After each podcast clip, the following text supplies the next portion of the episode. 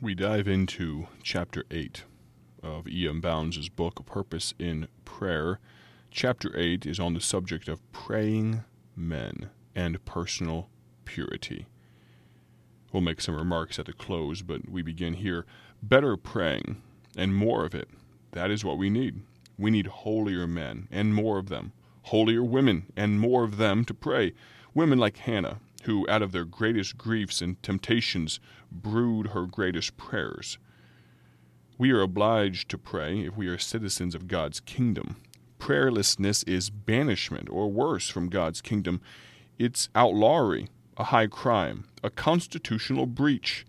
The Christian who relegates prayer to a subordinate place in his life soon loses whatever spiritual zeal he may once have possessed, and the church that makes little of prayer cannot maintain vital piety and is powerless to advance the gospel.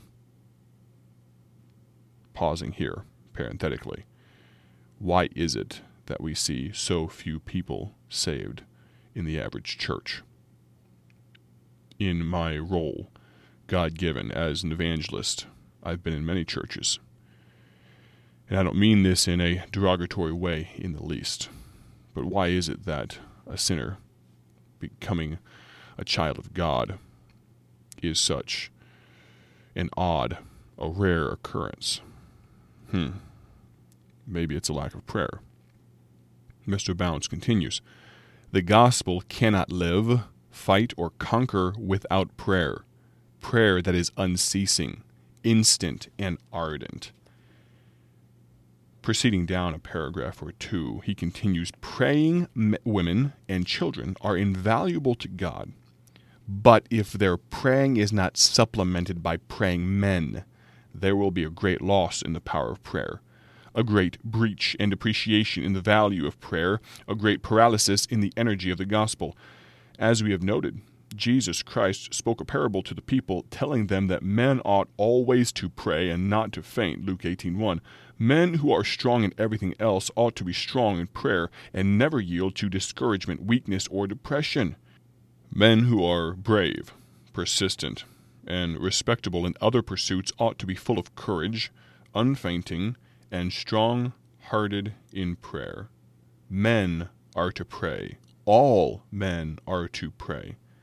You see, praying men are also God's chosen leaders. The distinction between the leaders that God brings to the front to lead and bless his people and those leaders who owe their position of leadership to a worldly, selfish, unsanctified selection is this God's leaders are preeminently men of prayer. This distinguishes them as the simple, divine affirmation of their call, the seal of their separation by God. Whatever other graces or gifts they may have, the grace and gift of prayer towers above them all. In whatever else they may share or differ, in the gift of prayer they are one. What would God's leaders be without prayer? Strip Moses of his power in prayer, a gift that made him eminent in the eyes of the heathen, and the crown is taken from his head, the food and fire of his faith are gone without prayer. Elijah, of course, without his praying, would have neither record nor place in the divine legacy. His life would have been insipid and cowardly. Its energy, defiance, and fire would have disappeared. Without Elijah's praying, the Jordan would have never yielded to the stroke of his mantle, nor would the stern angel of death have honored him with a chariot and horses of fire. We pause here, friend. I don't desire to go exceptionally long, and you've been patient as we have gone closer to five and six minutes in the recent days. But as we pause here and think about the leaders of the past, do you desire that for yourself?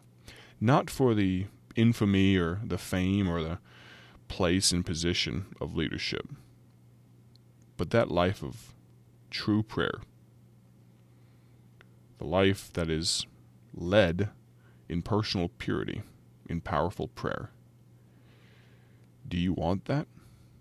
If you do, I think we've talked enough just in these first 56 pages of Mr. Bounds' book to realize where it comes from.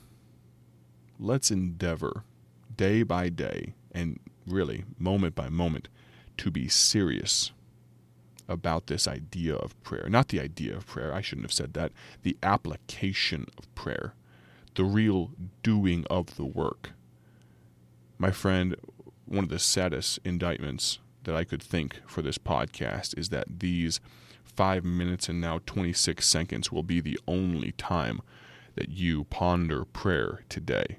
Don't let that be so. Let's pray. Talk to you soon.